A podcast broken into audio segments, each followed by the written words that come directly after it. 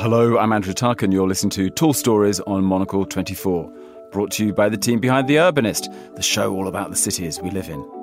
Buried beneath the streets of Montreal and peeking out at appropriate points throughout the city exists a collection of mid century architectural marvels. The state of the art metro stations in Quebec's largest city didn't only impress design critics when it was first introduced back in 1966, though, their trains innovated on the engineering side of the tracks too. To tell us more, Hester Underhill brings us this tall story.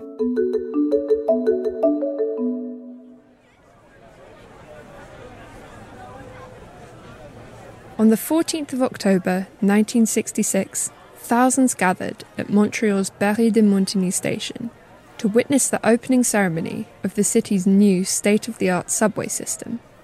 A group of journalists and local dignitaries followed Mayor Jean Drapeau down the station's lengthy escalators deep into the bowels of the city, where Montreal's Archbishop, Cardinal Leger, blessed the first train to arrive at the platform. While it had only taken five years to build, the project had been decades in the making. The plan to build an underground rail network in the city had been hotly debated since the early 1900s, but two world wars and an economic depression meant the project had been put on the back burners until the 1960s.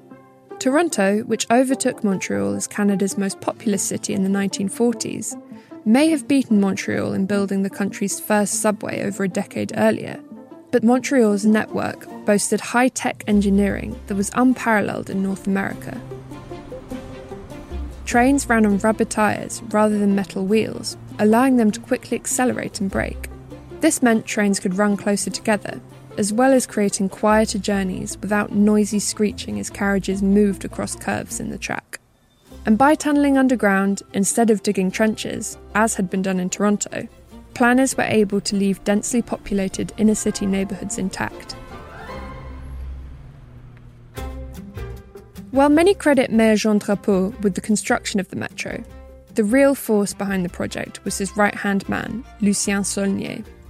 As an ardent proponent of freeways, Drapeau was initially reluctant to commit to the metro, but Saulnier was a firm believer in underground public transit, particularly in a city where temperatures regularly dropped below minus 10 degrees in winter.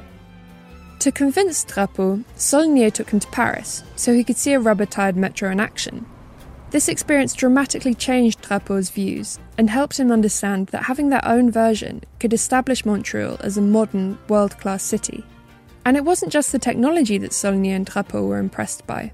The elegant architecture that differed from station to station, giving each its own distinct character, left a mark on the duo, and they decided to replicate it in their subway plans. While Paris's metro is a feat of Art Nouveau, Montreal's is a mid century modern time capsule a competition was held among Canadian architects to decide the design of each station, meaning each has their own individual look. But what unites the majority is their heavy use of exposed concrete, showcasing the material's aesthetic and structural potential, and its stark greyness is juxtaposed with brightly coloured geometric tiling and moulded plastic benches. Site specific artworks were also commissioned to adorn the stations, with sculptures, stained glass, and murals from the most notable Quebec artists of the day. This investment in contemporary art, it was believed, would not only add a sophisticated touch to the stations that would elevate it against Toronto's utilitarian subway, but be an added attraction that might draw Montrealers in at a time when many of them were still choosing their cars over public transit. And while car may still have been king when the metro opened in the 1960s, Montreal's ever growing metro network is today one of North America's busiest rapid transit systems and transports over 650,000 riders around the city each day.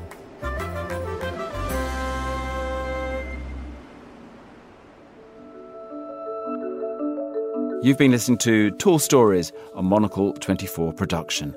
Today's episode was written by Hester Underhill and produced and edited by David Stevens. Remember to tune in on Thursday for the full 30 minute edition of The Urbanist. I'm Andrew Tuck. Goodbye, and thank you for listening, City Lovers.